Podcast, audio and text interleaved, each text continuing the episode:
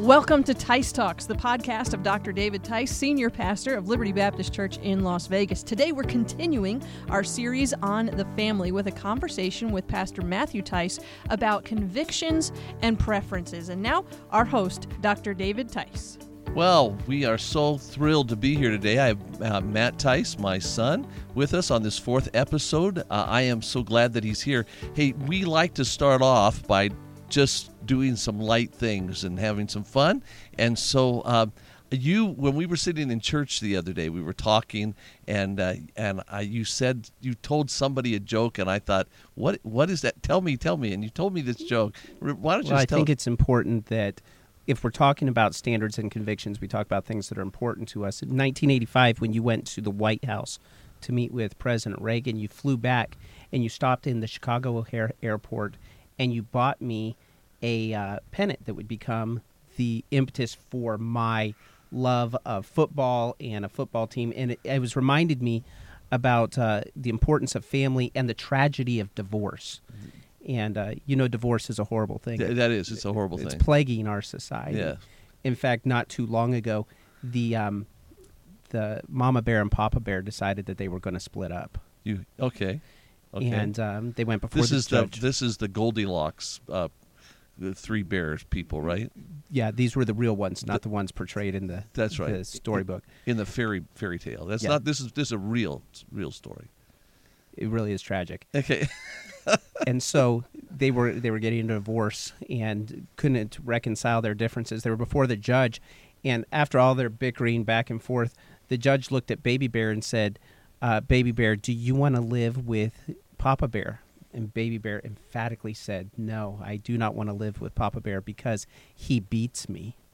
So the judge looked at Baby Bear and said, So I would imagine that you want to live with Mama Bear then. He said, No, I don't want to live with Mama Bear. She beats me too. The judge, kind of at its wits' end, said, Well, who do you want to live with? And he said, Oh, I want to live with the Chicago Bears because they don't beat anybody.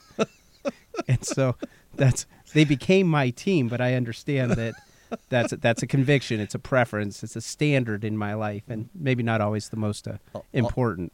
all of our all, all of our uh, Wisconsin fans will just love hearing that. The uh, the uh, Green Bay Packer fans will love hearing that joke, and I'm sure they'll share that uh, with all their friends. God bless those Yes. folks.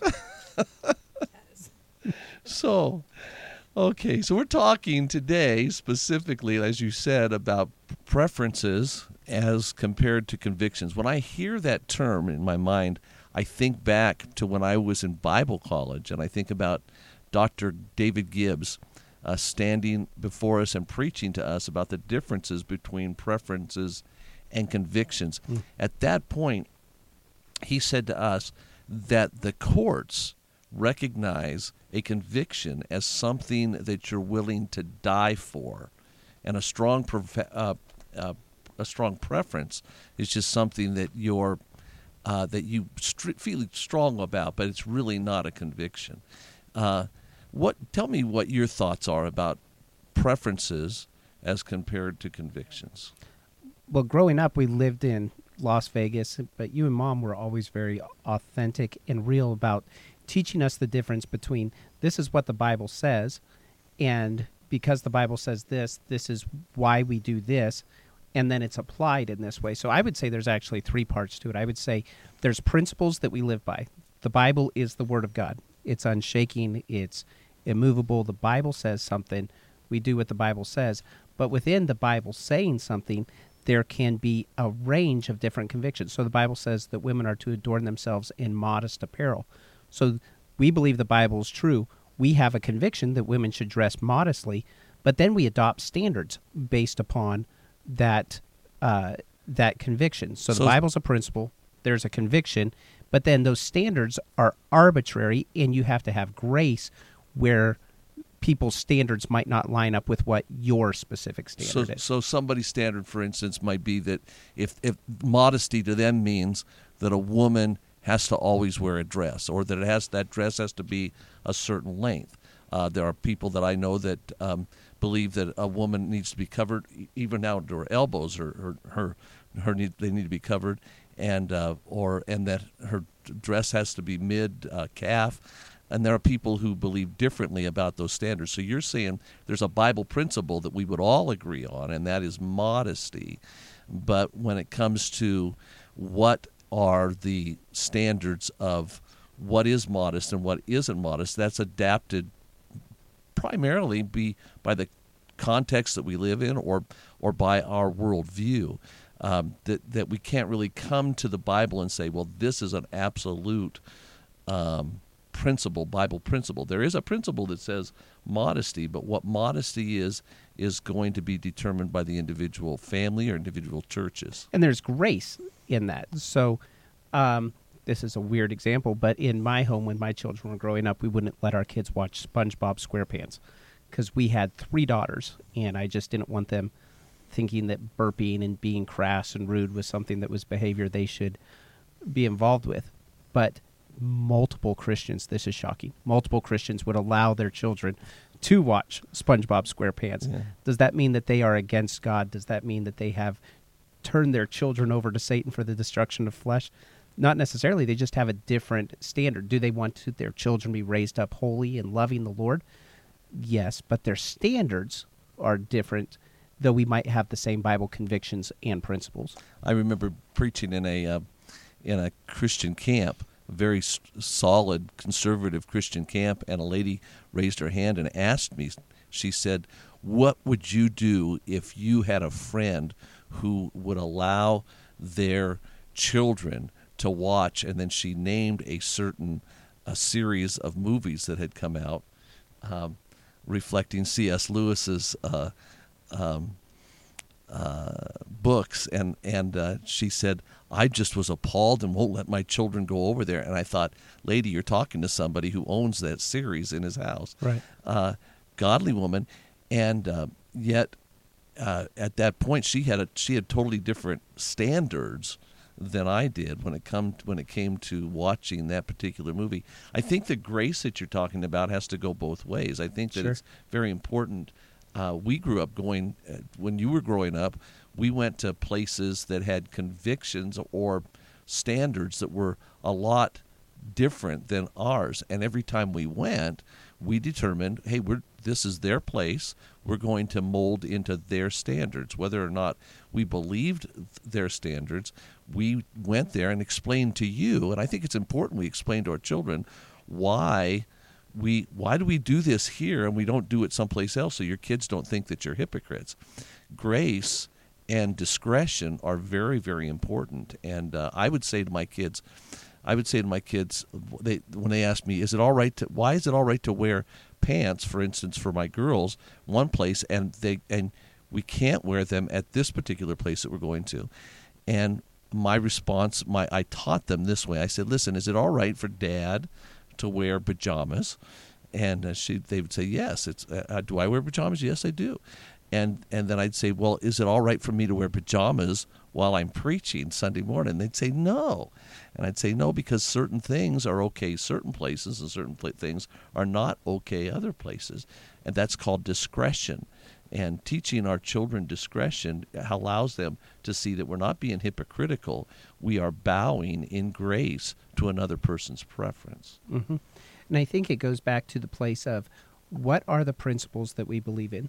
So you could name it. It could go to dress. It could go to entertainment. It could go to should we go to church on Wednesday nights, Sunday nights? Should we be involved with this Bible study?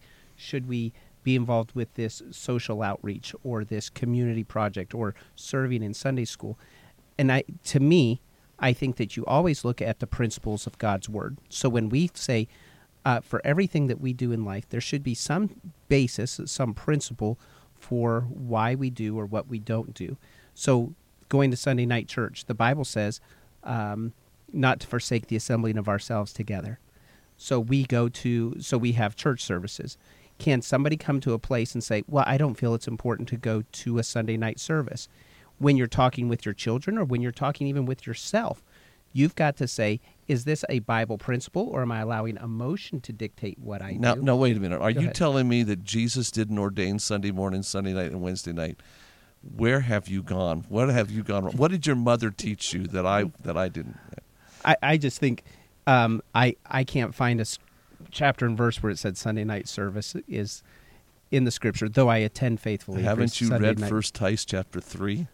No, we're only. Well, I should have. It's on the but it has, Talks. It hasn't been produced yet, so we're working on that. Okay. But my point is, people live life without considering their principles, and so when we want to live biblically, and this is something that you and mom did, I think, well with us as kids, is teaching us there's a biblical foundation for what we do. This is the conviction that we have. We think that chil- that we should be in church as often as possible, so we go on Sunday night services, and so our standard is this is a regular pattern that we have adopted. And when people start living intentionally, here's a principle from the Bible. I do this rather than living by emotion, rather than living by a cultural dictate, but being able to hone their beliefs upon the Word of God, that's transformative because you've developed a disciple then, not just somebody who's living by a list of rules. And I think we as Christians, we have this inclination to check, check, check, check. We've got all these check marks of rules that are placed upon us. And uh, rather than allowing the Holy Spirit and the Scriptures to work in our lives. It, it's really even as you say those. There's certain things I can remember as as time rolled on and our culture changed. I I got to thinking, man, it's really.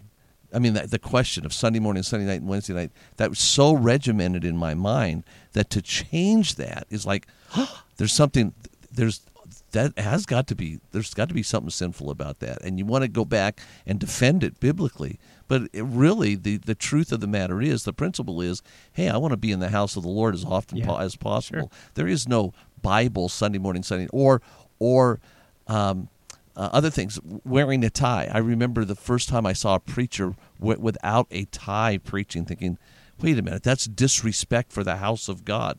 But where does it say that in Scripture? Uh, somebody might think that coming to the house of God, uh, since it's since it's my Father's house, I should be able to dress casually and and. But that in my mind, because I have grown up, or I've grown up in fundamentalism, um, uh, with with that with with saying this is right, this is conforming, and this is right. It really, uh, I had to really search in my mind and go to the scriptures and say, okay, look, scripture doesn't say thou shallest wearest a tias. Uh, the the Bible doesn't say that. Uh, I have to look at my my life and say, does my is am I forcing somebody into a standard that I have in Oh, my life? Yeah. or am I teaching people to live by convictions? And I think it's so much better if we teach people the Bible and teach people why. Now, there's reasons for Sunday morning, Sunday night, Wednesday Sure. night. There's there's reasons in our culture that it fits well. Uh, and that and and I think oftentimes, hey, if it's not broke, don't fix it. Uh, but but we really, if we're going to be biblicists, if we're going to be fundamentalists, then we have to understand that that the Bible th- that that that a conviction isn't a conviction unless it's a Bible conviction. So um, so uh, convictions versus standards very very very important. So uh, so you talked about principles. You talked about uh, uh, standards. Um, uh, do you think being having standards in your life or convictions or convictions or standards or preferences in your life make you uh, unable to reach our culture because that's oftentimes people think hey if if you dress in a certain way or you act a certain way or you or you have um, uh, you have uh, certain standards in your life then you're just not going to have any fun in your life Yeah. I think it's interesting that a lot of times we we grow in a place in our Christianity where we have our checkbox and says we've done these things so we are therefore a good Christian. Peter tried to do that with Jesus when he said, "How often should we uh, forgive? Up to seven times?" And Jesus said, "No, not seven times. Up to seventy times seven. And his rule there was there are no rules here. The rule is it's a lifestyle, it's not a program. And with our Christianity, it's not something that I, I have met this criteria, so now I am acceptable to God. The thing that makes me acceptable to God is my relationship with Jesus Christ. And I am then motivated out of love. Now, I do believe that in the different ages or the different scenarios of life, there are motivations. So we teach our children out of fear. So I don't think there's anything wrong with the hellfire brimstone preaching to a 15 year old saying you do this you disrespect your parents you know you're going to have a tragic life because there is that motivation for fear but as we grow that fear that says you're not pleasing to god needs to change into look at the rewards the the blessings of serving god look at this is just our reasonable service romans chapter 12 until this place of love where we are living a life out of love rather than I've checked this box, check this box, check this box. We are growing as believers. And sometimes I think we get stuck on that fear motivation. You you haven't done this, so God is angry with you. God's not angry with me. God is pleased with me through the shed blood of Jesus because Christ. Of Christ, that's exactly yeah, right. and, and showing that love and sharing that love. So as a Christian, when I start wanting to discipline my Christian life, athletes discipline themselves, people in business discipline themselves, anyone who's a, a, student disciplines themselves.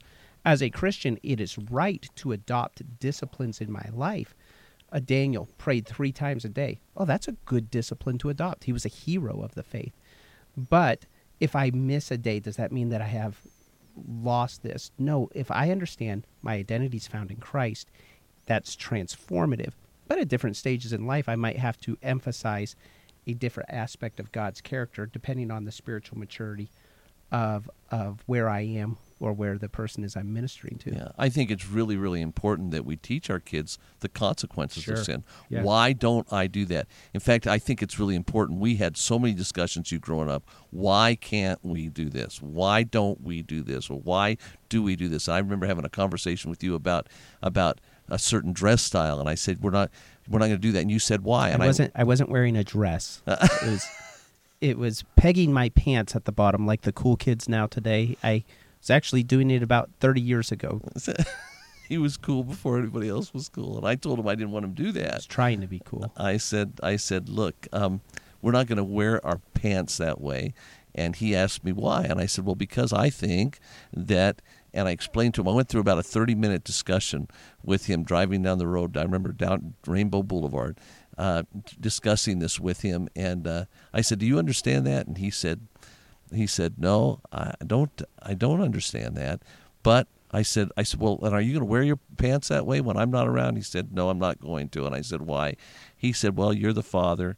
and I am the son, and I'm supposed to obey you. The Bible tells me I'm supposed to obey you, even if I don't understand. And I thought that was great. What a terrific, what a terrific response, uh, because that's a principle of submission to authority that he had learned.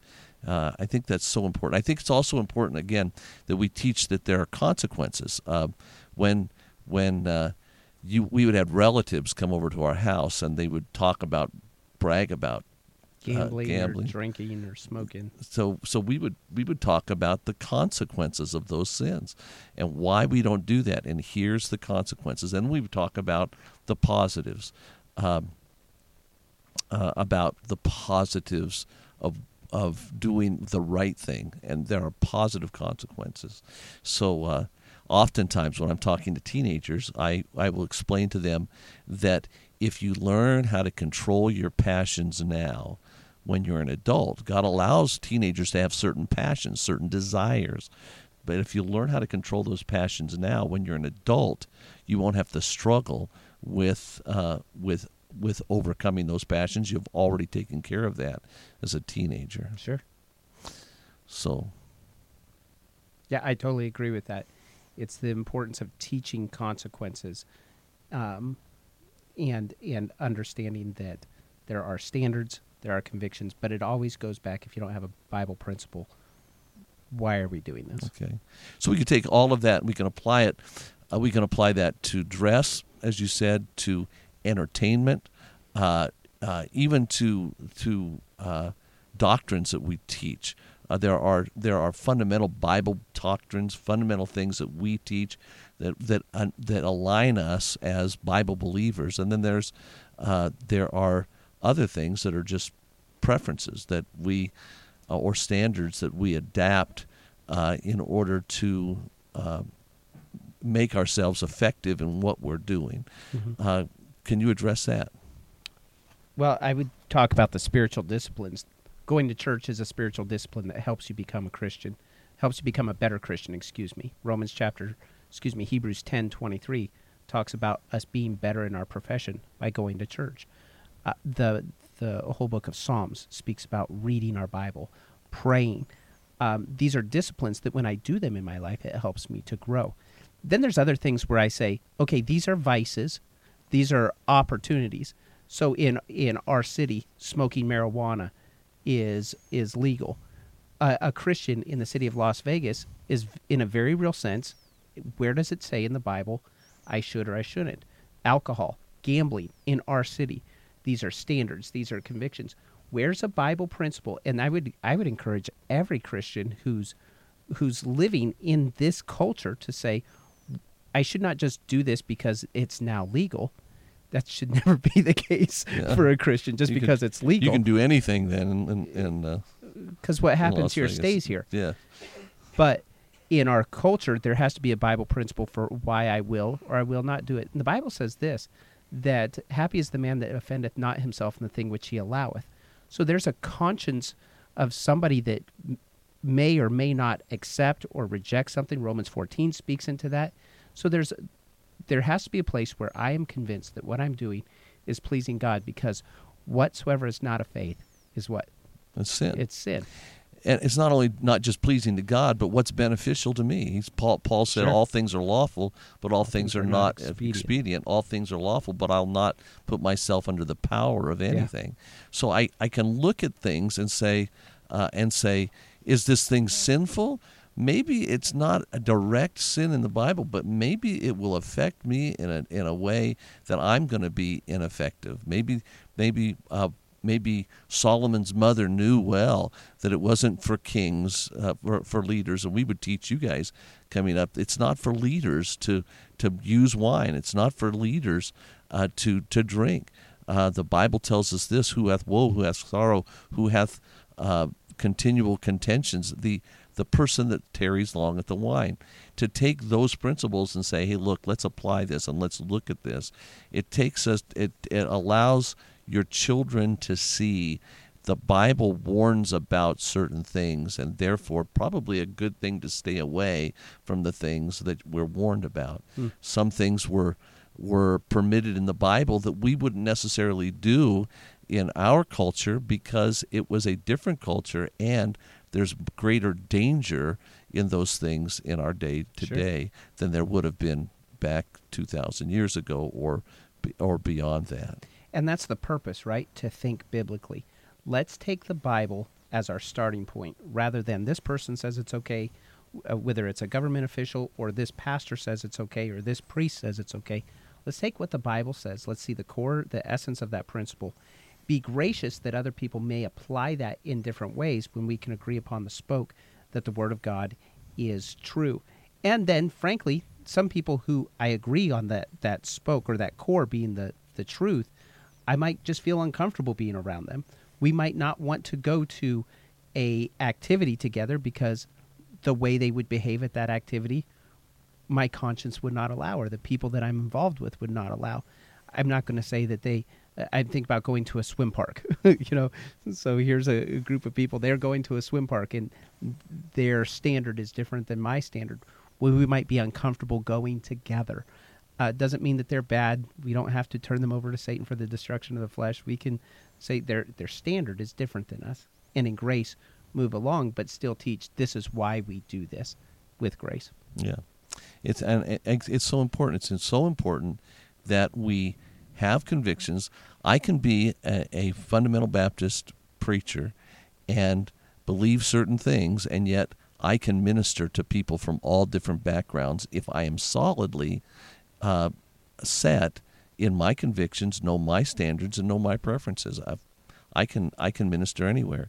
I think sometimes people are threatened because they don't know where they stand or are they're not firmly entrenched in what they believe and why they believe it. And I think it's important as preachers that we teach our people to think biblically. One thing I used to love that that Dr. Bill used to say all the time. Bill Rice used- the third. yeah, Bill Rice III used to say, "You have a Bible and you have a brain.